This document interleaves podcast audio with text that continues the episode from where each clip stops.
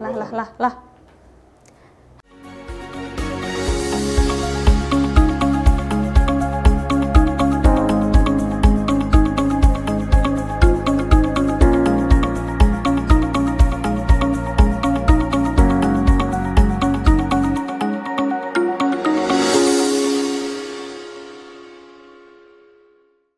Hai Elsiers, welcome back to our channel Kampung Inggris LC in Titu Teaching Tutorial Program with me, Miss Ervi.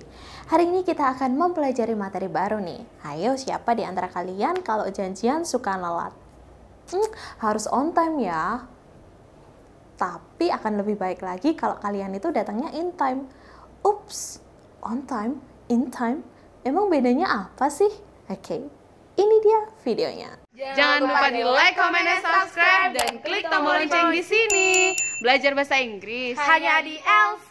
LC makes everyone speak. Yang pertama kata on time. On time ini memiliki arti tepat waktu. Jadi misalnya kalian janjian akan datang pukul 8, nah kalian datang pukul 8 nih tepat gitu. Jadi itu disebut dengan on time. Sementara in time artinya datang sebelum waktunya. Nah, contohnya seperti ini. Kalian janjian pukul 8, kemudian kalian datangnya pukul 7.50 atau pukul setengah 8. Nah, sebelum waktu yang dijanjikan kalian udah datang, makanya itu disebut dengan in time.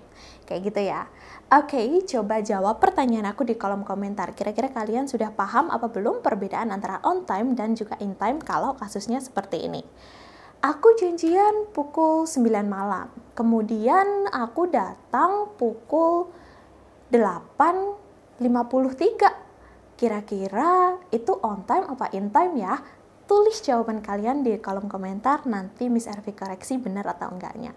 See you in the next video. Semoga ilmunya bermanfaat. Mau belajar bahasa Inggris hanya di Kampung Inggris Elsie.